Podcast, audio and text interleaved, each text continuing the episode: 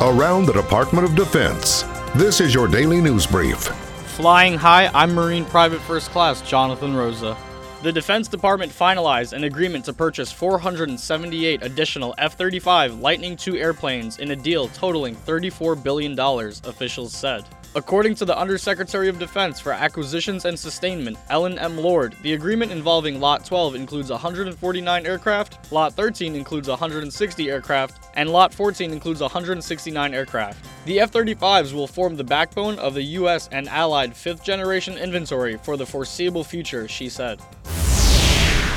The mission to capture or kill ISIS founder and leader Abu Bakr al-Baghdadi was exquisitely planned and executed, the commander of U S Central Command said. Marine Corps General Kenneth F. McKenzie briefed Pentagon reporters today on the October twenty-sixth raid in northwestern Syria that resulted in Baghdadi's death. Pentagon officials also released videos of the raid. McKenzie said planning for the raid began much earlier. He said Baghdadi was a priority target for CENTCOM and, as a result, was the subject of an intense effort to bring him to justice. Liberty Wing airmen and families organized and hosted the first forty-eighth Medical Group Haunted Hospital October twenty-fifth, twenty-sixth, and thirty-first. It was built to provide airmen with another option to celebrate Halloween overseas away from their families.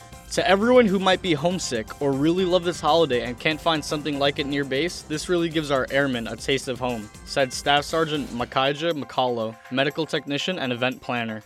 That's your D O D News Brief. I'm Marine Private First Class Jonathan Rosa. You can find more stories about your military at defense dot gov and by using hashtag know your mil.